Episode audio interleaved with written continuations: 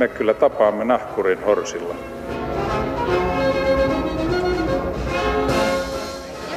Mä sanoin, että minä juon nyt kahvia.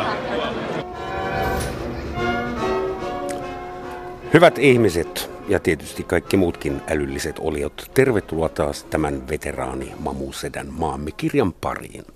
Tänään teemanamme ovat kansalaisaktivismi ja kansalaisten mahdollisuudet vaikuttaa maansa ja maailman menoon ohi virallista poliittista järjestelmää.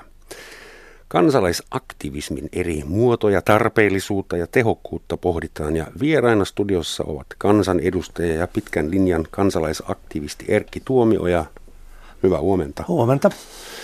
Sekä Suomen päivystävä anarkisti Suvi Auvinen. Tervetuloa ja huomenta. Huomenta, kiitoksia. Ja meillä on internetissä lähetysikkuna eli shoutbox auki, auki. Sitä kautta voitte huutaa tai kuiskata. Arvon vieraat, Suomessa on ihan tuoreita esimerkkejä kansanliikkeestä ja liikehdinnästä. Eilen viimeksi kaksi kansanliikettä yritti ottaa yhteen, nimittäin toi Suomi ensin liike ja sitten ei-rasismi liike toissapäivänä, anteeksi. Ja poliisi oli siinä välissä erottamassa näitä kahta kansalaisaktivismin niin, edustustoa. Mitä te olette mieltä tästä? Että meillä on ainakin kaksi kansanliikettä, jolla on hyvin vastakaiset agendat. Ehkä on hyvä ottaa vähän historiaa tähän mukaan sen vuoksi, että Suomihan on ollut ja on itse asiassa edelleenkin tällainen kansanliikeyhteiskunta. Meillä kaikki puolueet ovat olleet ja osittain ne ovat edelleenkin kansanliikkeitä, joukkopuolueita – ja ne syntyivät jo itse asiassa ennen kuin meillä tuli demokratia läpimurto. Ja nämä kansanliikkeet, ei vain työväenliike, vaan myös suomalaisuusliike, ruotsalaisuusliike, talonpoikaisliike, eh, nuorisoseurat ja niin edelleen, niin olivat eh, te, luomassa sitä painetta, jota kautta sitten me saimme aikanaan 110 vuotta sitten maailman silloisen demokraattisimman eduskunnan ja eh, äänioikeuden kaikille, naiset mukaan lukien. Se oli vallankumouksellista siinä maailmassa. E, ja nyt kun puhutaan kansalaisliiketinnästä ja aktivismista, niin se pitää aina suhteuttaa demokratiaan. Minusta demokratia pelkästään vapaisiin vaaleihin perustuvana ei riitä mutta ei ole olemassa mitään demokratiaa ilman vapaita vaaleja ja keskenään kilpailevia puolueita.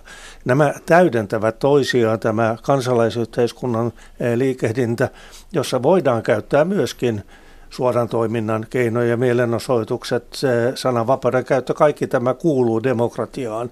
Mutta viime kädessä nekin vaatimukset, joita kansanliikkeet ajaa, niin ne, niiden täytyy ollakseen legitiimejä sitten aikanaan myöskin kanavoitua lainsäädäntömuutoksiksi, jotka tapahtuu edustuksellisen demokratian kautta.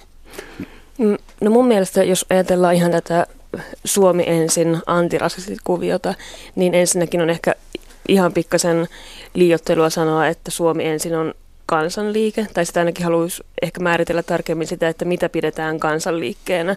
Jos ajatellaan, että meillä on alle sata ihmistä, jotka on vaan tosi kova äänisesti tosi rasistisia, niin onko ne silloin sitten jo kansanliike? Koska Suomi ensin haluaa nimenomaan näyttäytyä tällaisena koko kansan äänenä ja tuoda esiin sitä, että he on nyt suomalaisia ja tällaista on suomalaisuus. Tämä luku 100 kuulostaa kyllä aika, aika hurjalta, että mistä sä sen otat. Että kyllä mä, en, en mäkään usko, että äh, rasistit ovat Suomessa suuri kattava kansanliike, mutta on niitä nyt kyllä vähän enemmän kuin sata. Siis Suomi ensin, puhun Suomi ensin liikkeestä, ja, en, ja, mutta, en niin rasisteista ylipäätään, niin, vaan niin. tästä näiden sektiosta. Mutta sitten jos ajatellaan, että siellä, jos ajatellaan, että tässä on oikeasti vastakkain rasistit ja antirasistit, niin totta kai sitten silloin meillä on paljon isommista ihmismääristä kyse. Mm.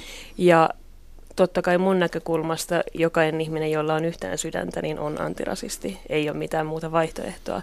Se on sitten eri asia, ketkä menee sinne mielenosoitukseen, ketkä on valmiita menemään sinne huutamaan niille rasisteille, että menkää pois ja olkaa hiljaa. Ja se on hyvä kysymys, että onko sillä mitään ainakaan sellaisia haluttuja seurauksia kuin pitäisi olla. Kun Erkki just sanoi, että, että Suomi on kansanliike, yhteiskunta tai valtio jopa ja, ja kaikki puolueet ja monet muutkin järjestöt on alkaneet kansanliikkeenä, niin voitaisiko me nyt vaan katsoa, että aha, Koska jotkut on hyvin huolestuneita siitä, että Suomi on polarisoitunut ja pirstoutunut ja dramaattisesti mustavalkoisessa henkisessä kunnossa. Voitaisiko me nyt sanoa, että okei, meillä on sitten rasistit ja antirasistit ja tässä kanavoituu kansan erilaisia tahtotiloja ja odotetaan kaikessa rauhassa, kunnes heistä muovautuu demokraattisia poliittisia puolueita. Eli, koska sä, no. Erke, äsken sä selitit sen niin nätisti, että siitä lähti vähän toi me ollaan hirveässä kunnossa ja tilanne on dramaattinen. Ei, ei, me olla, ei Suomen demokratia ole välttämättä kauhean hyvässä kunnossa. Aina voi olla parempaa, vaikka Suomi Minusta on hienoa, että me ollaan oltu jo viisi vuotta maailman vähiten epäonnistunein valtio näissä kansainvälisissä vertailuissa, mutta kyllä meilläkin aina parantamisen varaa ehdottomasti on. Ja kyllähän se suuri muutos on siinä, että ne puolueet, jotka syntyivät kansanliikkeinä, niin, ja jotka tarkoitti sitä, että enimmillään jopa lähes kolmas osa äänistä tuli puolueiden jäseniltä, niin nythän ne ovat kuihtuneet kaikki – ovat enää varjo entisestään. Ja, ja muullakin tavoin tietysti tämä kansanliikeyhteiskunta on pirstaloitunut, että jos ajatellaan työväenliikettä, niin sehän ei ollut vain poliittinen puolue, vaan sillä oli ammattiyhdistysliike, oli urheiluliike, urheilujärjestöt, Sivistys, sivistysjärjestöt, teatterit, kirjastot, työväentalo, kulttuuri, kaikki ne. Tämähän on kaikki ikään kuin jäänyt pitkälti historia, se on pirstaloitunutta ja eikä enää yhtenäistä. Siihen aikaan, kun tämä työväliike syntyi, niin silloin tietysti se politiikka oli ensisijainen, koska haluttiin silloin piti ajaa asioita, joita saatiin Suomen demokratia. Ja silloin oli myöskin aika voimakas tällainen, voisiko sanoa, ryhmäkulttuuri, ryhmäkurikin käytössä. Ja näissä työväenjärjestöissä niin kuin kaikki paikat jaettiin poliittisten voimasuhteiden mukaan. Mutta tämä on muuttunut onneksi minun mielestäni nykyisin parempaan, että mekin, jotka toimimme puolueissa, me voimme toimia ja haluamme toimia myöskin erilaisissa kansalaisjärjestöissä ilman sitä puolueleimaa ja ilman, että paikkoja jaetaan siellä poliittisten voimasuhteiden perusteella. Tähän palataan kohta vielä näihin vapaaehtoisiin järjestöihin. Mutta Suvi, nyt sun pitää selittää, mitä tarkoittaa päivystävä anarkisti. Että millaisia päivystysvuoroja sä pidät, ketkä on sun asiakkaita ja mikä on sun oma henkilökohtainen määritelmä anarkiasta? Mm, anarkia ja anarkismi on nyt kaksi eri asiaa. Anarkia on se niin kuin tila, jota tavoitellaan, ja anarkismi on se aatesuunta, mitä mä anarkistina edustan. Mm se, että onko anarkia mahdollista, on kysymys, johon mulla ei ole vastausta, mutta anarkismissa on mun mielestä paljon, paljon annettavaa meidän nykyiselle yhteiskunnalle. Mulle, mun määritelmän mukaan anarkismi on radikaali tasa-arvoliike. Radikaali sen takia, että, että anarkismi haluaa poistaa kaikki valtasuhteet, se haluaa poistaa kaikki hierarkiat kaikista mahdollisista ihmisten välisistä ja, ja muiden lajien välisistä. Myös eläinten, siihen, niin. Ihmiset ja no, muut eläimet, no. kyllä. Mm, mutta niin, mä puhun radikaalista tasa-arvosta sen takia, että tasa-arvo tuntuu olevan kauhean kiva termi, jota mielellään heitellään ympärissä, että kyllähän tasa-arvoa kaikki haluaa, mutta oikeasti kuitenkin ihmiset tuntuu puhuvan kauhean jostain kevyestä versiosta tasa-arvosta, joka ei oikeasti käsitä sitten kaikkia yhteiskuntaluokkia, ihmisiä kaikista taustoista, toislajisia eläimiä esimerkiksi. Minkälaisia on mun päivystysvuorot? Mä päivystän pääasiassa tuolla Twitterin puolella, Facebookissa myös osallistun keskusteluun. Käyn, käyn täällä aina silloin, kun joku media mut ottaa, ottaa juttelemaan jonkun kanssa, niin tietenkin mielelläni tuun kertomaan, että, että mikä on mun näkemys tästä anarkismista, mitä sillä voisi olla annettavaa meidän nykyiselle yhteiskunnalle ja ennen kaikkea tuleville yhteiskunnille. mun henkilökohtainen missio on tuoda esiin sitä ajatusta siellä anarkismin taustalla, toivottavasti olla vähän rikkomassa niitä stereotypioita siitä, että mitä on anarkismi ja minkälaisia on anarkistit, ja tuoda näkyviin sitä, että täällä on oikeasti ajatus ja ideologia ja filosofia taustalla. Mm. Kun maailman rikkaimmat ja mahtavimmat ihmiset tapasivat vähän aikaa sitten Hampurissa G20-kokouksessa, niin mustaksi pukeutuneet ja muumioituneet, ei kun minä, naamioituneet, anteeksi, mellakoitsijat aiheuttivat runsaasti häiritseviä mediakuvia ja, ja aineellista vahinkoa. Ja heitä kutsutaan anarkisteiksi, der schwarze Block, musta blokki. Äh, mikä on sun näkemys siitä, että äh, onko siinä kysymys anarkiasta, koska se ei ihan näyttänyt siltä, että siinä oltaisiin taistelemassa jonkun asian eteen. Tässä voi oikeastaan no. kysyä myös sitä, että ainakin historiallisesti anarkismi on halunnut poistaa valtion. Mm. Oletko sinä edelleen tällä, jos puhutaan, että se on radikaali tasa-arvoliike, mm. niin, niin minusta sosiaalidemokratiakin on, tai ainakin on ollut sitä, että siinä mm. mielessä on helppo jakaa Good tämä, mutta, mutta emme kuitenkaan haluta valtiota eikä nähdä mahdolliseksi valtion poistamista. Pitää tietenkin puhua, että mietitäänkö me pitkän vai lyhyen aikavälin tavoitteita. Mä en usko, että, että nyt silleen huomenna Suomen valtio alas ja katsotaan, mitä siitä seuraa. Ei tietenkään niin, mutta kyllä mun mielestä pitkällä aikavälillä, siis mun mielestä sosiaalidemokratia ilman valtiota kuulostaisi minusta hirvittävän kiinnostavalta. Sosiaalidemokratiassa on paljon hyviä asioita, mitkä mä allekirjoitan täysin, mutta siellä on myös asioita, jotka ei mun mielestä nykymaailmassa enää ehkä ihan toimi. Mutta palatakseni tähän G20-kokouksiin ja mustiin blokkeihin, niin mä toivoisin, että keskustelussa ylipäätään, myös tässä keskustelussa voitaisiin erottaa ideologia ja toimintatavat, hmm. koska toimintatapoja voi käyttää minkä tahansa ideologian edustajat, kun yhteiskuntajärjestys on tietynlainen. Eli esimerkiksi mellakointi, omaisuussabotaasi, niitä voi käyttää kuka vaan, ne ei ole mitenkään leimallisesti anarkistien omaa kamaa. Ja silloin pitää sitten miettiä sitä, että, että puhutaanko me niistä toimintatavoista vai puhutaanko me ismistä. Mä ymmärrän ajatuksen siellä taustalla, että minkä takia G20-mielenosoituksiin voi osallistua anarkistit, koska totta kai tällainen ylimpien vallanpitäjien ja päättäjien tapaaminen edustaa sitä, sitä nimenomaan demokratian irvikuvaa siitä, että täällä nyt meillä on näennäisesti demokratia, mutta oikeasti meillä on pieni porukka, joka päättää keskenään asioista. Mutta esimerkiksi Hampurissahan oli paljon paljon muitakin mielenosoittajia kuin anarkisteja, mustat blogit on anarkistien, mä en yritä mitenkään pestä käsiäni siitä, mutta toimintatavat ja ismit on eri asiat. Mm-hmm. Sinä olet yksi jäsen siitä pienestä porukasta, joka täällä päättää asioista. Erkki, mitä, millainen suhde sulla on anarkiaan filos, poliittisena filosofina? Filosofiana. Mä olen sitä joskus jonkin verran tutkinutkin ja historiallisesti anarkosyndikalismi on ollut tällainen vahva työväenliikkeen virtaus aikanaan, josta on jotain jäänteitä edelleenkin olemassa ja se heijastuu esimerkiksi Suomeen Niilo Välläri merimiesunionissa. Niilo Välläri oli Yhdysvalloissa tämän Industrial Workers of the Worldin eh, jäsen ja tämä on ehkä tämmöinen voimakkain historiallinen anarkosyndikalistinen liike. Mutta tämä on historiaa ja tietysti, jos puhutaan nyt noista G20-johtajista ylipäänsä maailmanjohtajista, on muistettava, että edelleenkin niin eh, enin osa maailman ihmisistä ei pysty vapaissa vaaleissa vaikuttamaan siihen, keitä sinne lähetetään, keitä siellä edustavat. Ja tätä, tämä on se ja tietysti ongelma, ja, ja suora toiminta ja liikehdintä on hyvin erilaista silloin, kun on kysymys demokratiasta minä näen, että tällainen suora toiminta ja vaikuttaminen, jopa kansalaistottelemattomuus, avoin väkivallaton suora toiminta kuuluu demokratiaan, mutta sen tarkoituksena on saada se demokratia toimimaan sillä tavoin, että se tekee haluamme päätöksiä. Mutta silloin kun toimitaan jossain diktatuurissa tai autoritaarisessa järjestelmässä, niin silloinhan eh, voidaan joutua käyttämään voimakkaampiakin keinoja, jotta se autoritaarinen järjestelmä saataisiin muuttumaan demokrat. Ei meille tullut eduskuntaa ilman, että meillä olisi ollut sitä suurlakkoa, joka, joka eh, koko kansan yhdisti tämän vaatimuksen taakse.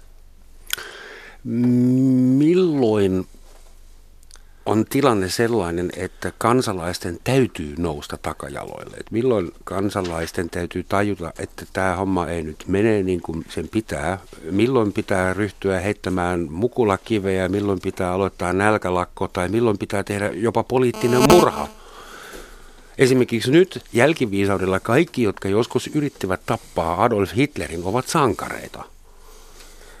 Eli niin, silloin olisi lähtis... pitänyt olla isompi, voimakkaampi kan, kansanliike. Mä en lähtisi Että... ehkä yllyttämään ketään käyttämään väkivaltaa. Totta kai sen täytyy olla viimeinen, viimeinen käyttö, käytössä oleva keino. Ja Erkki just viittasi näihin diktaattoreihin ja siihen, että diktatuurissa toimintakeinot on erilaiset kuin, kuin demokraattisessa yhteiskunnassa. Mutta että Hitlerin kanssa me ehkä puhutaan ennemminkin tuosta kuin siitä, että, että nyt lähdetään miettimään, että kuka Suomessa pitää likvidoida. En, en haluaisi miettiä tällaisia asioita, ne on sitten tuo äärioikeisto, joka niitä tappolistoja tekee. Mm, Mutta niin, se on sitten... Niin, siis mun mielestä toimintakeinot aina liittyy siihen, että, että minkälaisessa maailmassa me eletään. Ja olisi hirveän kiva, jos olisi nyt heittää jotain sellaisia helppoja, että no niin, että nyt tämä asia on väärin, lähtekää osoittamaan mieltä ja tämä asia on väärin, niin allekirjoittakaa tällainen kansalaisaloite. Mutta valitettavasti, koska me eletään niin monimutkaisessa maailmassa, niin myöskään vaikuttamiskeinot ei ole kauhean yksinkertaisia. Mulla henkilökohtaisesti ei ole ihan kauheasti uskoa siihen, että esimerkiksi yksittäiset mielenosoitukset muuttaisi mitään. Mä uskon itse paljon pitkäjänteisempään kampanjointiin. Mä uskon siihen, että yhteiskunnassa tarvitaan isoja muutoksia. Esimerkiksi rasismi on mun mielestä tosi tosi iso ongelma, mikä meidän pitäisi ottaa paljon vakavammin Suomessa yhteiskuntana tällä hetkellä. Mutta siihen ei ole mitään sellaista yhtä helppoa, että no niin, että nyt käydään kaikki tuolla yhdessä massamielenosoituksessa sanomassa, että meillä on unelma ja pidetään toisiamme kädestä kiinni, sitten ei ole enää rasismia, vaan se on pitkäjänteistä työtä, joka tapahtuu joka päivä ja johon pitää puuttua joka hetkessä, kun siihen törmää. Kuinka realistista sä itse pidät suunnitelmaa tuoda maailmalle anarkiaa vali, valistamalla maailmaa? Se on ainoa vaihtoehto. Anarkismiin ideologiana ei sovi ihmisten pakottaminen. Et siinä vaiheessa, kun me aletaan pakottaa ihmisiä anarkisteiksi tai anarkismiin, niin me ollaan menetetty se meidän ajatus siitä vapaaehtoisuudesta ja vapaudesta ja ihmisten omasta päätäntävallasta, joka on, joka on siellä niin, kuin niin ytimessä, että sitten me ei enää puhuta anarkismista, jos me aletaan aseella uhkaamalla pistää ihmisiä anarkismiin. Mun oma taustani on sekä puolueessa että rauhanliikkeessä. Ja ollut alusta alkaen selvää, että molempia tarvitaan – ja kai tarvitaan sitä kansalaisyhteiskuntaa vaikuttamaan politiikkaan ja tarvitaan politiikkaa toteuttamaan niitä kansalaisliikkeiden eh, muutosvaatimuksia. Mutta eh, siihen tähän kansalaisliikehdintään ja toimintaan kuuluu myöskin mahdollisuus avoimeen väkivallattomaan suoraan toimintaan. Tämä on mulle sellainen ehdoton eh, prinsiippi, että sen pitää olla avointa. En hyväksy sitä, että eh, mennään naamarit päällä osoittamaan mieltä Suomen kaltaisessa yhteiskunnassa, avoimessa oikeusvaltiossa, eikä missään muodossa väkivaltaa. Ja sitten siihen voi kuulua myöskin kansalaistottelemattomuus. Silläkin on muuten suuri ja pitkä historia Suomessa alkaen kutsuntalakoista sortokauden aikana. Mm. Ja, ja sillä saatiin myöskin se muutos, että, että staarivalta joutuu luopumaan tästä kutsuntapakosta. Ja sitten 50 vuotta sitten meillä toimittiin aseesta kieltäytymisen oikeuden puolesta. Itse olen kyllä reservin ylikersantti, mutta olen siinä, siinä vahvasti mukana ja me teemme tämän yllytysadressin. Mutta se pointti on nimenomaan siinä, että se tapahtuu avoimesti ja olemme valmiita kantamaan myöskin sitten se oikeudelliset seuraamukset, mitä siitä kohta. Mutta siitä lopulta seurauksia ei ollut, koska oikeuslaitos tukehtuu, kun sinne oli tuhansia allekirjoittajia, jotka olisi pitänyt samalla lailla nostaa syytteeseen ja, ja panna vankilaan ja se johti lakimuutokseen. Se on kauhean kaunis ajatus, että me voitaisiin tehdä kaikki, kaikki yhteiskuntaa muuttavat asiat avoimesti omilla kasvoillamme, mutta se on myös ihan tosi etuoikeutettu ajatus siitä, että kaikki olisi esimerkiksi niin turvassa, että me voitaisiin tehdä ne asiat omilla kasvoillamme, omilla nimillämme. Mä olen anarkistien keskuudessa harvinaisuus siinä, että, että mä oon puhumassa omilla omalla nimelläni ja omilla kasvoillani aiheista. Ja siitä seuraa se, että mä saan satoja ja satoja vihaviestejä ja tappouhkauksia ja kaikkea mahdollista paskaa koko ajan tuolla niin kuin internetin täydeltä. Ja siinä ensinnäkin suojaa ihmistä, puhujaa, esiintyjää, ikä ja sukupuoli, sosiaalinen mm. asema, totta kai ihonväri. Mä oon olen monella tapaa etuoikeutettu siinä, että mä olen esimerkiksi valkoisena hirveän turvassa. Valkoihoinen suomalainen nainen, monella Kyllä. tavalla etuoikeutettu. Kyllä olen, enkä yritä sitä mitenkään kiistää, mutta vähemmän etuoikeutettu kuin esimerkiksi valkoihoinen suomalainen mies. Ihan vain sen perusteella, että kuinka paljon esimerkiksi mä koen ja saan vihaa niskaani sen takia, että kehtaa toikin ämmä tonne mennä puhumaan. Hmm. Mutta se, että ajatus siitä, että mä ymmärrän sen, että monia kummastuttaa ja vieroksuttaa se ajatus siitä, että monet anarkistit esimerkiksi naamioituu mielenosoituksiin. Siihen on kaksi syytä mun nähdäkseni. Yksi on se, että anarkistit ajattelee, että meillä henkilöinä ei ole väliä ja me ei haluta, että, että meihin henkilöinä keskittyy se huomio. No mun osalta tämä on ollut tietoinen valinta, että mä oon lähtenyt tekemään mun mediaprojektia eri suuntaan, niin mä oon lähtenyt tuomaan tätä omalla, omilla kasvoillani esiin, mutta kauhean anarkististahan tämä mun projekti sinänsä ei ole, että mä olen nostanut itseni henkilönä esiin. Mä oon nähnyt siinä strategisia etuja ja sen takia mä teen sitä. Mutta toinen kysymys on ihan turvallisuuskysymys. Jos ajatellaan esimerkiksi näitä No jos ei nyt puhuta niin G20-mielenosoituksesta, vaan esimerkiksi näistä, mitä Suomessa nähdään paljon, antirastiset mielenosoitukset, jossa ihmiset naamioituu, niin siellä se tulee turvallisuuskysymykseksi siinä, että rasistit paljon videoi vastamielenosoittajien ja kuvaa niitä. Ja sen jälkeen he tekee ihmistä rekisterit, ne etsii, että ketä nämä tyypit on. Ne alkaa julkaista MV-lehdessä jotain roskaa näistä ihmisistä. Ne alkaa uhkailla näitä ihmisiä ja heidän perheitään.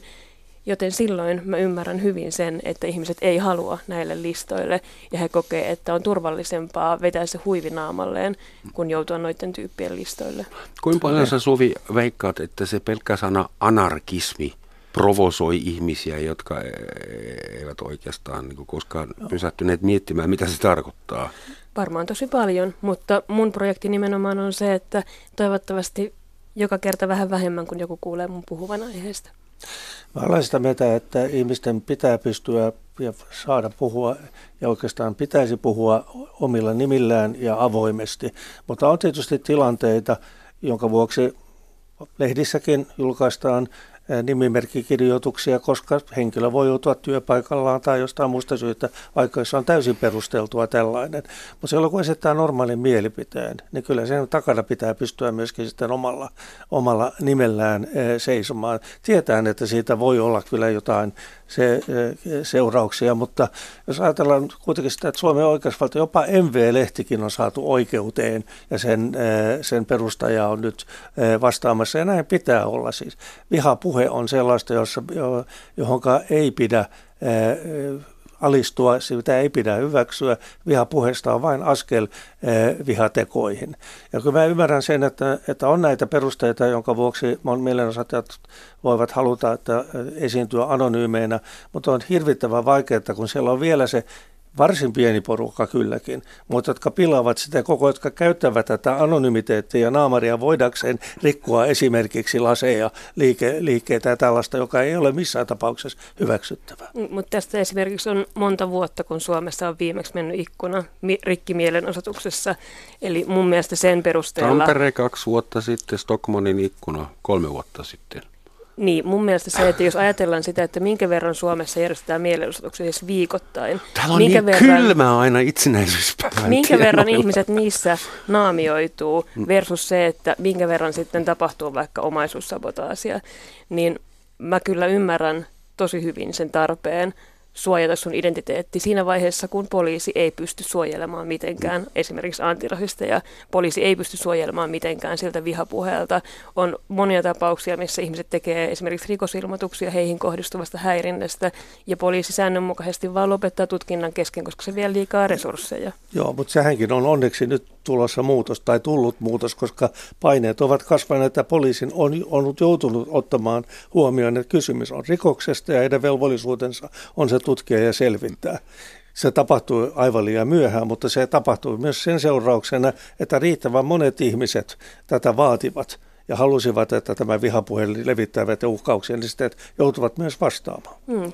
Se ei vaan käytännössä vielä tarkoita oikein mitään. Se, että poliisi saattaa jotain tutkintoja aloittaa, se ei muuta mihinkään sitä, että kun MV-lehti musta kirjoittaa, niin sieltä tulee sitten se sata ihmistä, jotka sanoo mulle jotain ihan kauheita, mitä en halua suorasti lähetyksessä toistaa.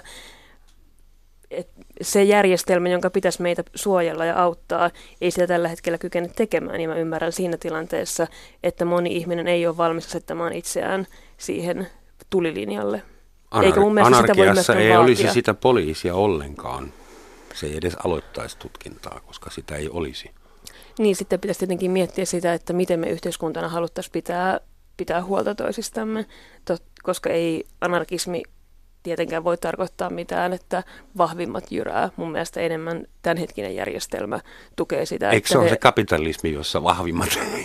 No, musta tuntuu, että tällä hetkellä enemmänkin on se, että, että ne, ketkä on kaikkein röyhkeimpiä ja kaikkein häikäilemättömimpiä ja vai, valmiita käyttämään ikävimpiä keinoja, pystyy etenemään. Meillä presidentiksi on, asti. Presidentiksi asti, kuten no, presidentti Niinistö on tänään tapaamassa Trumpin, mikä on emme, tar- emme tarkoita presidentti Niinistöä. Hyvät ihmiset, kello on puoli. Tämä on hyvä sauma muistuttaa meitä kaikkia siitä, että kuuntelemme Yleisradiota Yle Radio 1, Roman Schatzin maamikirja, jossa tänään puhutaan kansalaisaktivismista ja kansalaistottelemattomuudesta ja kansalaisliikkeestä. Ja studiossa ovat Erkki Tuomioja, entinen ulkoministeri ja nykyinen edelleen monet, monettoko kautta kansanedustaja ja Suomen päivystävä anarkisti Suvi Auvinen.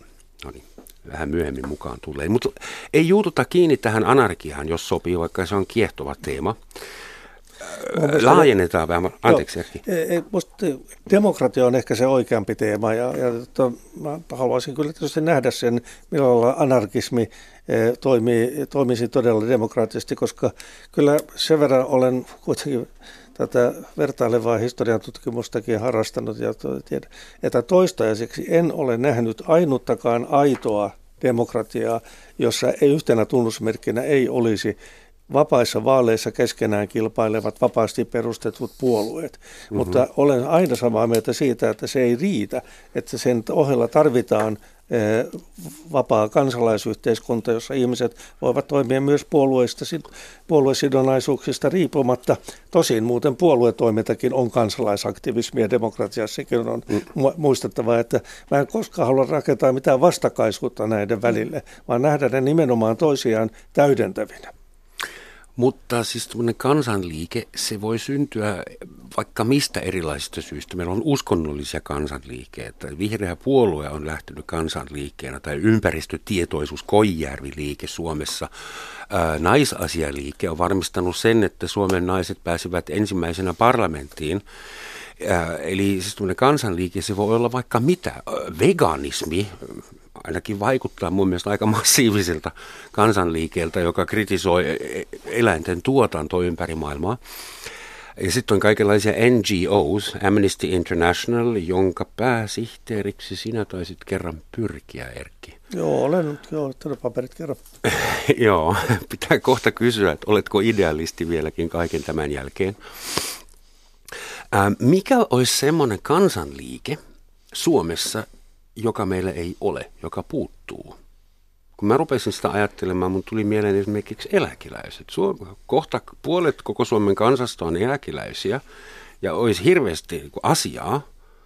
Miksei No, Meillä oli harmaita panttereita. Sanoisin poliitikkona, että, että eläkeläiset ja eläkeläisjärjestöt, joita muuten on legio jokaisella puolella omansa, niin ne ovat kyllä erittäin vahvoja. Ja kyllä siis joka kerta, kun tulee jotain eläkekysymyksiä tai muuta, niin kyllä se palaute ja vaikuttamishalu siellä on erittäin vahvasti olemassa. Ei välttämättä kokoonnut mielenosoituksiin, mutta joka tapauksessa niin verrattuna moniin ryhmiin, niin se on paljon äänekkäämpi ja vaikuttavampi jopa siis sillä lailla, että nyt kun puhutaan nyt eläkejärjestelmien kestävyydestä, niin tässä alkaa tulla, olla luotu tällaista vastakkaisuutta eri sukupolvien välillä.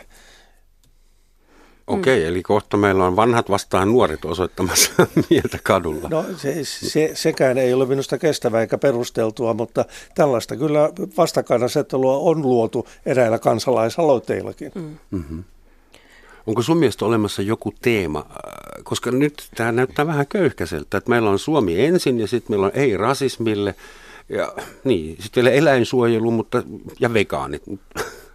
No siis totta kai Suomessahan on paljon, paljon, paljon liikkeitä ja se, että, että niitä nyt erittelee vaan muutaman tolle ei ole ehkä ihan tee arvoa kaikelle sille toiminnalle, mitä, mitä maassa tapahtuu. Haluan pienenä sivuhuomautuksena sanoa, että vaan että veganismi itsessään ei ole ehkä liike niinkään. Mä sanoisin enemmänkin, että eläinoikeuskysymykset, eläinoikeusjärjestöt on se, on se liike. Siinä on muuten kiinnostava se, että että siellä nähdään esimerkiksi tämä kansalaistoiminnan moniulotteisuus. Jos ajatellaan, että järjestöistä esimerkiksi Oikeutta eläimille julkaisee säännöllisesti näitä salakuvattuja kuvia eläintiloilta Suomessa nyt viimeisimpänä näistä jättiketuista Pohjanmaalta. Ja sitten taas toisaalta Animalia keskittyy nimenomaan loppaamaan ja Animaali on ollut mukana tekemässä nyt tätä uutta eläinlakia, joka menee taas aivan puihin eläinten puolelta. Mutta, mutta siinä esimerkiksi on hyvä, hyvä esimerkki siitä, että on yksi yhteinen tavoite, on kaksi eri järjestöä ja toimii kahdella eri, ta, eri tavalla, mutta sen yhteisen tavoitteen eteen. Mutta se mun mielestä kansalaisliike, mikä Suomesta puuttuu tällä hetkellä valitettavasti, on se rasismin vastainen liike. Mä en usko mitenkään, että, että Suomessa on rasismia vastustavia ihmisiä, se parisataa ihmistä, mitkä menee johonkin satunnaiseen mielenosoitukseen. Mä en usko edes, että, että Suomessa on 10 000 antirasistia, jotka menee sinne kivan, hyvän mielen konserttiin, joka vastustaa rasismia. Mä uskon, että, että Suomessa antirasisteja on suurin osa ihmisistä. Mä uskon, että rasisteja on häviävän pieni vähemmistö, mutta he ovat vaan todella kova äänisiä valitettavasti tällä hetkellä. Mm. Ja mä toivoisin, että antirasismilta häviäisi sellainen ikävä klangi, joka siinä on, ja että ihmiset pystyisivät rohkeammin seisomaan sen takana, että, että ei tietenkään nykyiseen sivistyneeseen yhteiskuntaan kuulu rasismi. Ei kuulu tietenkään minkäänlainen syrjintä, mutta tämä rasismihomma me ollaan katsottu Euroopassa jo läpi ja sitä ei mun mielestä pitäisi millään tavalla hyväksyä. Ei tuolla puolueiden tasolla, ei kaduilla, ei missään, ei henkilökohtaisissa keskusteluissa. Mä toivoisin, että me nähtäisiin vielä se, että että suomalaiset sankoin joukoin nousee yhdessä ylös ja sanoo, että rasismi ei kuulu meidän yhteiskuntaan, kiitos. On kuitenkin muistettava, että kaikki poliittiset puolueet, se, mä en ole ihan varma nyt näistä uusimmista, mutta ovat allekirjoittaneet, allekirjoittaneet vaalien alla sen sitoumuksen, eh, joka on ollut eurooppalaisella tasolla mm. Eh, liike, li, liikkeelle lähtenyt toimia kaikessa rasismia vastaan ja olla hyväksymättä minkäänlaista rasistista toimintaa tai rasistista puhetta. Kaikki eivät ole sitä tätä noudattaneet, mm. eli meillä on kansanedustajakin, jotka ovat ihan selvästi tällaiseen rasistiseen vihapuheeseen syyllistyneet, mutta kyllä niin kuitenkin niin ollaan poliittisella tasolla vahvasti sitouduttu tähän. Ei sitten se, mitä käytännössä tapahtuu, kun me tiedetään nyt nämä kaikki muut ongelmat, tämä terroristihyökkäys ja niille, jotka herättää mm. ihan ymmärrettäviä pelkoja, mutta niihin pitää vastata siten, että siihen ei liity minkäänlaista rasismia.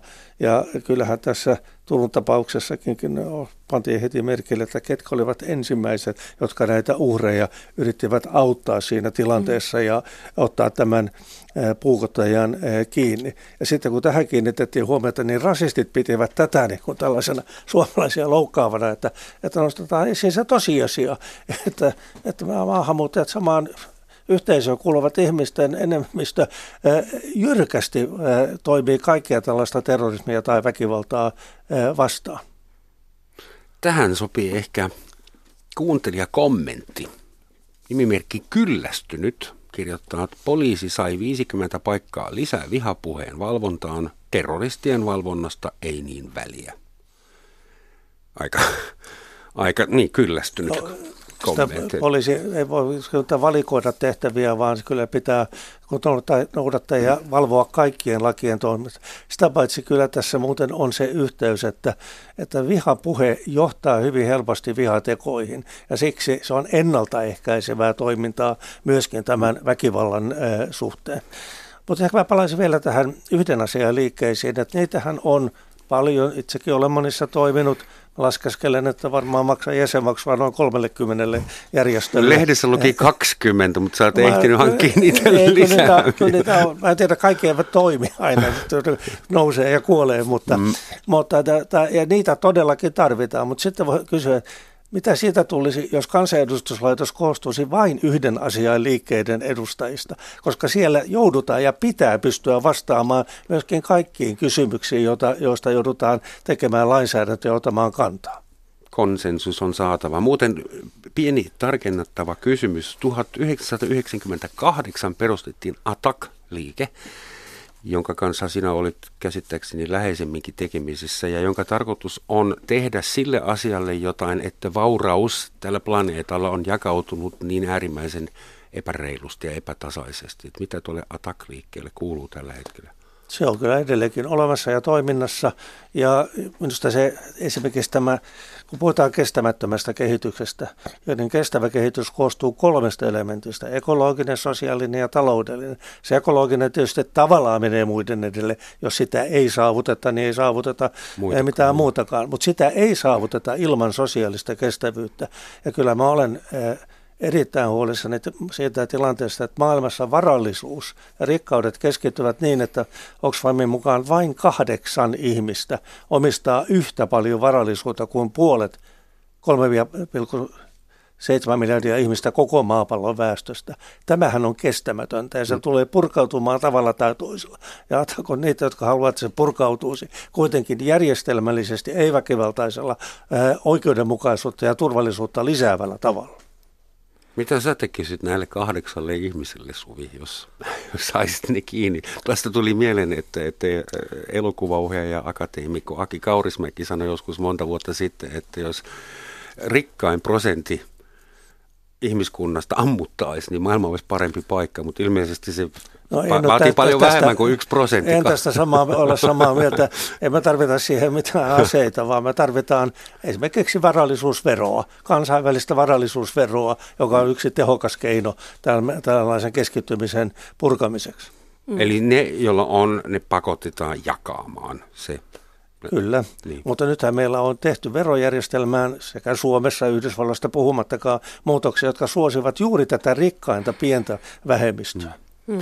Kuinka paljon anarkismissa on tätä antikapitalismia? Onko se ihan automaattinen yksi lähtökohta vai? Kyllä se mun mielestä täytyy ehdottomasti olla, koska no, nimenomaan se ajatus siitä, että, että kaikki pakotetaan jakamaan kaikki tasan, on se, että tai on niin kuin nimenomaan sitä, että, että me halutaan purkaa niitä hierarkioita, me halutaan purkaa niitä ihmisten välissä olevia rakenteita, jotka asettaa toiset eriarvoiseen asemaan.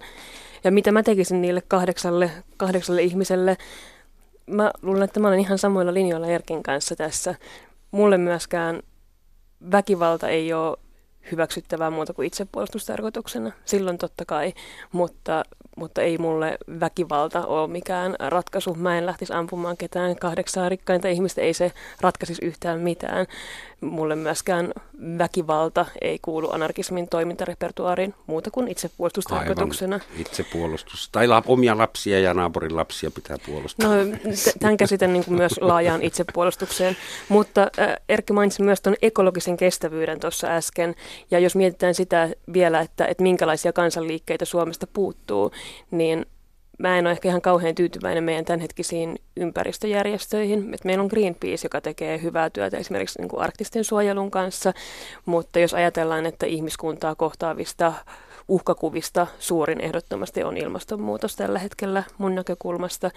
Siitä puhutaan kuitenkin vielä aika vähän ja sille ollaan tekemässä ihan liian vähän ja ihan liian hitaasti. Mä en usko esimerkiksi, että nämä päästö, päästötavoitteet on mitenkään riittävä keino torjua ilmastonmuutosta. Mm. Ja sitten just ajatellaan vielä, jos pitää yhteen tähän niin kuin rasisteihin ja näiden ajatukseen siihen, että Suomi ensin, niin näiltä ihmisiltä puuttuu kokonaan perspektiivi siitä, että me täällä Suomessa saatetaan olla ihan kohta tosi isossa pulassa ilmastonmuutoksen takia. Ja voi olla hyvin todennäköistä, että me joudutaan lähtemään ilmastopakolaisiksi täältä. Tai että tänne tulee niin paljon ilmastopakolaisia, että meidän elämämme muuttuu dramaattisesti. Ehkä se ilmastopakolaisia tulee eniten aavikoitumisen seurauksena, joka on muita tuota eteläisimmistä maista, kun Sahara leviää.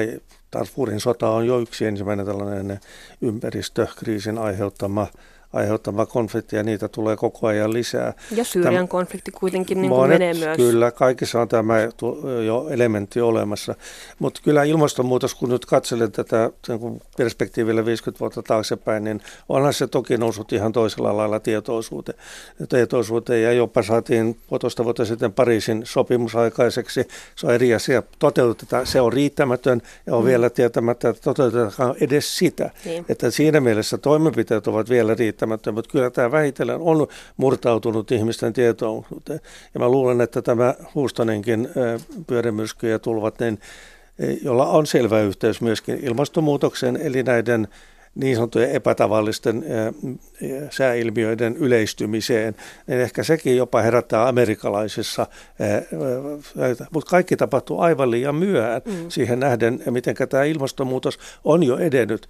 En näe, että meillä on mitään mahdollisuutta pysäyttää tätä kesken lämpötilan nousua kahteen asteeseen.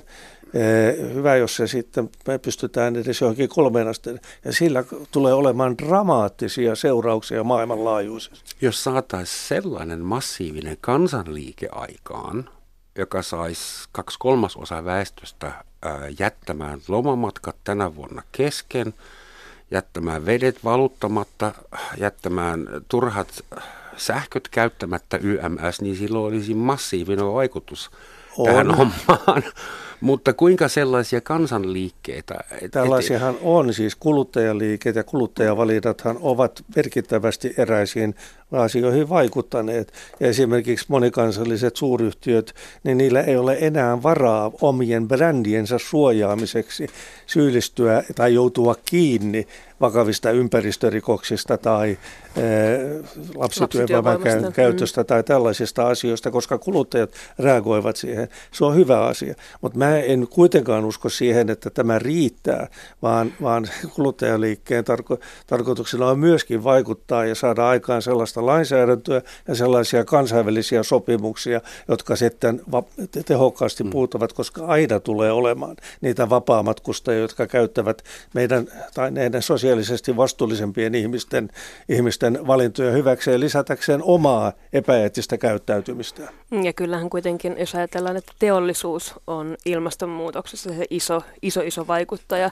Totta kai ihmiset haluaa tehdä eettisiä valintoja, tehdä valistuneita kulutuspäätöksiä, mutta se ajatus siitä, että kuinka paljon me kuluttamalla voidaan vaikuttaa tähän isoon mittakaavaan, on kuitenkin aika pientä suhteessa siihen niin kuin nimenomaan massiiviseen teollisuuteen, mikä siellä takana on. On olemassa hyviä esimerkkejä siitä, että, että miten kulutuspäätöksillä voi vaikuttaa. Nimenomaan just kaikki tämä, että, että jos lähdetään Jakamistalous. No, jakamistalous niin. joo, mutta, mutta myös se, että, että jos ajatellaan, että, että firmoille tulee niin iso paine siitä, että ne ei voi käyttää lapsityövoimaa, koska se on brändille pahaksi. Ei sen takia, että se olisi moraalisesti väärin, mitä se tietenkin on, mutta äh, tietenkin brändejä kiinnostaa enemmän se, että, että mikä heidän markkina-arvonsa on. Niin totta kai sellaisella voidaan vaikuttaa jonkun verran, mutta usein just kaikki ostoboikotit ja eettinen kuluttaminen nostetaan ehkä mun makuun vähän liian isoon rooliin myös siinä, että mitä sitten yksilö voi tehdä. Sillä voi, voi tehdä hyviä päätöksiä, voi tehdä itselleen eettisiä päätöksiä, joilla voi saada itselleen vähän paremman oman tunnon Ostaa siitä. Parempaa Ostaa parempaa omaa tuntoa. Sitä, sitä mäkin teen esimerkiksi olemalla vegaani. Mä en halua osallistua siihen eläinten kulutukseen, Ö, mutta, mutta se, että siihen vaaditaan sitten tosi tosi paljon ihmisiä ennen kuin sillä rupeaa olemaan mitään isompia mittakaavaa vaikutuksia. Olen tästä ihan samaa mieltä, mutta kyllä nämä vaikutustavat ovat, etenevät mielenkiintoisesti. Kun suuryritykset ovat investoineet satoja miljoonia brändinsä rakentamiseen, niin joutuvat sitä varjelemaan ja, ja pidättäytymään epäeettisestä toiminnasta, niin niille syntyy myöskin intressi silloin vaatia sitten sitä, että muutkin, joilla ei ole samanlaisia brändejä, vaan joutuvat noudattamaan samoja sääntöjä. Ja on monta tämmöistä taitekohtaa näkynyt, jossa, jossa tämä kun ensin, ensin pakotettu isommat, niin siellä ovat sitten kääntyneet ja, ja ryhtyneet vaatimaan tämmöisestä toisesta maailmasta, niin, niin esimerkkinä on minusta doping-urheilussa. Kun olin mm. olympiakomiteassa 70-luvulla, niin näin se, miten Suomen silloinen urheilujohto oli korviansa myötään tässä doping Mutta Vainion tapauksen jälkeen tapahtui käänne ja havaittiin, että ei enää voitukaan jatkaa tällä linjalla. Ja silloin näistä tuli myöskin tiukkoja kansainvälisen dopingkontrollin kannattajia, mm. jotta muut eivät voisi jatkaa enää samaa, mitä meidän ei ole mahdollisuuksia. Mm. If you can't lick them, join them. Otetaan tähän kuuntelijakysymys vähän eri suunnasta, mutta kuitenkin suoraan toimintaan ja suoraan demokratiaan, demokratiaan viittaava.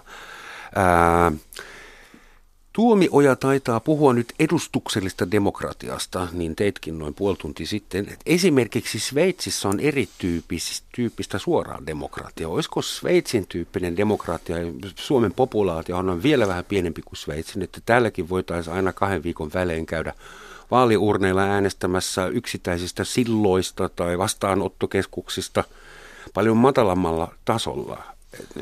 Toimisiko semmoinen sun mielestä Suomessa tai sun? Ja olisiko se lähempänä sun ihanne yhteiskuntaa jo? Siis kyllähän niin suora demokratia on hyvä askel kohti, kohti reilumpaa päätöksentekoa.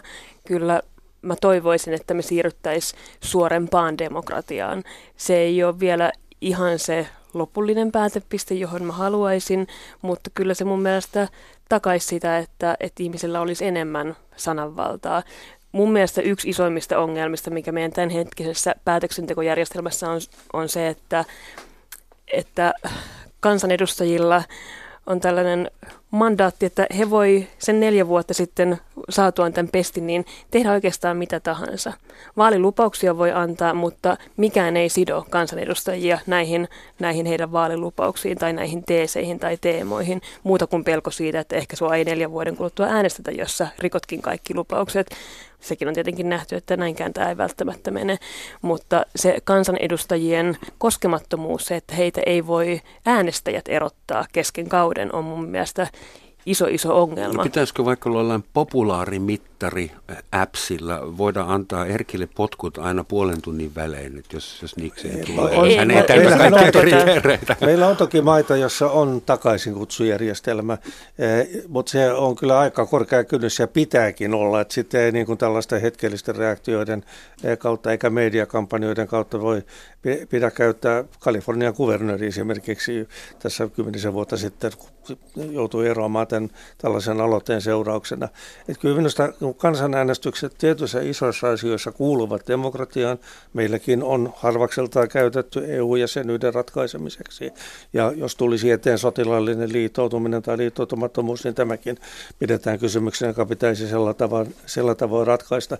Mutta en mä ihan jaksa siihen tällaisena niin viikoittaisena tai edes kuukausittaisena ilmiönä, koska kyllä nämä asiat ovat sittenkin aika lailla monitahoisia ja, ja minusta pitäisi edellyttää, että jotka sitä ottavat kantaa, niin tietäisivät jollain asteella, kaikki, kaikkihan ei aina voi tietää, mutta jonkinlaista kantaisivat sitten myöskin seurauksesta. Mä katselen nyt tuota Britannian kärvistelyä tämän Brexit-äänestyksen jälkeen. Se oli demokraattinen niukka päätös, mutta epäilen, että ennen kuin se viedään täytäntöön, niin britit tulevat olemaan, olemaan aika lailla katuma päällä.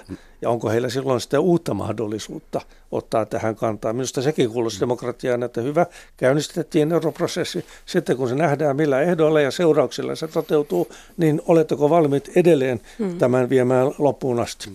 Me tehtiin 12 vuotta sitten Yleisradiolle TV-sarjaa nimeltä Sveitsiä etsimässä ja tutkittiin tätä Sveitsin demokraattista järjestelmää. Ja yksi tämän suoran demokratian haittapuoli oli se, että äänestysvilkkaus saattaa olla 15 prosenttia tai 17, jos pitää kolmen viikon välein mennä äänestämään.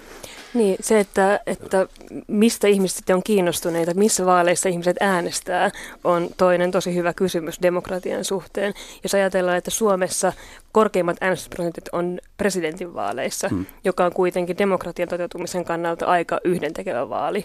Siellä se, että kuka on meidän presidentti, niin sillä on, on toki väliä, mutta sillä ei ole läheskään yhtä paljon väliä kuin se, että ketkä kuka on, meidän... pääministeri. Kuka on pääministeri, mutta mä sanoisin, että vielä tärkeämpää on nämä kunnallisvaalit. Ja se, että kuka siellä niin kuin kuntatasolla tekee niitä päätöksiä. Se olisi asia, mihin ihmiset oikeasti vois vaikuttaa. Ja kuntavaaleissa on kuitenkin ollut käsittääkseni yksi alhaisimmista, ellei alhaisin, vai olisiko e- europarlamenttivaaleissa vielä alhaisempi Huomattavasti alhaisempi vielä siellä. Joo. No okei, okay. no, sitä nyt en ehkä sano, että sillä on kauheasti väliä, mutta se on musta kiinnostavaa, että nyt jos meille tulee maakuntavaalit ensi vuonna, mistä ei vieläkään tiedetä, tuleeko niitä. Tämä on mun mielestä demokratian toteutumisen kannalta tosi iso ongelma. Ihmiset ei tiedä tällä hetkellä, mistä ne äänestää, tuleeko vaaleja, jos vaalit tulee, niin mitä silloin tapahtuu. Ja se, että jos meillä mennään tähän ajatukseen siitä, että no ihmiset ei sitten viitti äänestää, jos vaaleja on koko ajan. Suomessa on nyt tulossa tosi vilkkaat seuraavat vuodet, että meillä on yhtenään vaaleja. Ja jos ei ihmiset halua äänestää niissä, niin se on tietenkin ongelma, mutta, mutta mä en tiedä sitten, että, että onko se ongelma se, että jos meillä tulisi suorassa demokratiassa enemmän äänestyksiä, niin ymmärtäisikö ihmiset myös paremmin, että mistä ne äänestää. Jos sulla on helppo kysymys sille, että tämä siltä kyllä vai ei, niin se on kuitenkin ihan eri asia kuin se, että meillä on nyt tulossa tällainen maakuntauudistus, josta edes valmistelijat ei oikein vielä tiedä, että mitä se tarkoittaa. Äänestäpä täällä. Joissakin maissa, esimerkiksi Belgiassa on äänestyspakko ja silloin äänestysvilkkaus 95 prosenttia, koska ihmiset saa sakkoja, jos ne, jos ne Ei jää pois välttämättä sitä vaaleista. seurauksia, siinä voi olla hankaluuksia, jos uusia ajokortteja ja niin edelleen, tätä kautta se toimii. Mä, en mä tätäkään pidä kyllä tällaista pakkoa, Australiassa on, mm. Australiassa on samoin äänestyspakko, mutta äh, Mä en näe mitään järkeä tässä nykyisessä esityksessä maakuntauudistukseksi. Mm. Ja lähtökohtanahan on, mutta Euroopan neuvostonkin suositusten sopimusten perusteella se, että, että vaalilainsäädännön pitää olla reilu vuotta ennen täydellisesti olemassa, että ihmiset tietävät mm. mihin on. Ja tässä olisi menty, nythän siinä oltiin pakosta ottamaan aikalisää ja toivottavasti se aikalisä vielä jatkuu, niin että tätä niin pystytään kunnolla, kunnolla harkitsemaan. Ja silloin se on ihan oma taustansa tämä maakunta uudistus, että siitä ei kannata tässä Siitä voidaan enempää. järjestää erillinen seminaari. Erkille tuli kysymys, joka on erittäin raflava, se pitää nyt esittää sulle. Miten, miten eduskunta ja valtiojohto aikoo muistaa ensi vuonna kansalaissodan uhreja, kun tulee sata vuotta Mä en tiedä vielä, kyllähän sitä monin tavoin tullaan ilman muuta muistamaan. Meillä on koko tämä Suomen sata tuo, jo nyt paljon erilaisia keskusteluja, tilaisuuksia, seminaareja, juhlia ja varmaan se täytyy jatkua myöskin ensi vuoden puolella. Itse olen tässä historioitsijat ilman rajoja yhdistyksessä ja se on myöskin sellainen, joka tulee olemaan mukana monissa tätä sisällissotaa käsittelevissä tilaisuuksissa, koska on todellakin tärkeää, että näitä historian kipeimpiä ja vaikeimpia vaiheita voidaan käydä avoimesti läpi. Ja Suomi on tässä suhteessa tosin aika pitkän ajan jälkeen vasta niin pystynyt nyt esimerkiksi sisällissotaa käsittelemään ilman, että sitä liitetään tämän päivän vastakkaisuuksiin ja kysymyksiin en, e, enää mielekkäällä tavalla. Eikö se ole enää traumaattinen kokemus mielestäsi? Totta kai se on se erittäin traumaattinen, mutta se on erinomaisen hyvä, että sitä on pystytty tällä purkamaan. Mutta se kesti ihan 60-luvulle saakka ennen kuin sekä historioitsijat että, että jopa kaunokirjallisuus Väinö Linna pystyi sitten e, koko kansaa puhuttelevalla tavalla käsittelemään näitä tapahtumia. Tähän loppuun, meillä on pari minuuttia aikaa, niin siteeran Winston Churchill ja anna anteeksi Suvi. Että hän, voin kuvitella, että hän ei ole varmaan sun lempinamus. Siteerat väärin, jos uskon, mitä sieltä tulee. Öö, ainakin muistan lukeneeni, että väitetään hänen sanoneen, että jos et ole nuorena radikaali, sinulla ei ole sydäntä. Ja jos et ole vanhana konservatiivi, sulla ei ole aivoja. Mm, mitä ei, mitä mieltä tästä arvon vieraata? Tämä ei tietenkään voi olla Churchillin sanomaa, koska hän on 15-vuotiaana ollut konservatiivi ja 35-vuotiaana liberaali. että jo tästä niin kuin lähtökohdasta... Niin, ja 60-vuotiaana taas konservatiivi. Niin, niin mutta... No. Vaikka hän olisikin vain ollut kalastamassa sympatiapisteitä täällä. Että no, Erkki, no, mm. päteekö no. tämä suhun? No, me, mä ainakin katsoisin, että mä nyt kuitenkaan ole järkeäni menettänyt, vaikka radikaali olenkin. niin, kyllä mä haluaisin ajatella, että, että yhteiskunta, nimenomaan demokraattinen yhteiskunta tarvitsee radikaaliutta, se tarvitsee uudistusta. Mä en usko, että järjestelmä, jossa me ollaan nyt, on evoluution huippu. Mä uskon, että me pystytään ihmiskuntana vielä parempaan ja me pystytään tekemään reilumpi maailma meille kaikille. Miten se menikään? Optimisti väittää, että elämme parhaassa mahdollisessa maailmassa ja pessimismi, pessimisti pelkää, että hän on oikeassa. Joo, mä, mä olen kyllä aika pessimisti jopa ihan maailman tulevaisuuteenkin nähden, mutta se ei estä sitä, että kun pitää yrittää ja toimia, istuttaa se omenapuu, vaikka tuli jo nuole ja niin edelleen.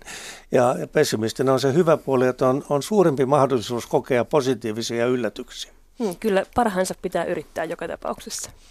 Niin me tehdään. Kiitos arvon vieraat. Parannamme maailmaa tai kuolemme siinä prosessissa. Kiitos. Kiitos, Kiitos. ja moi.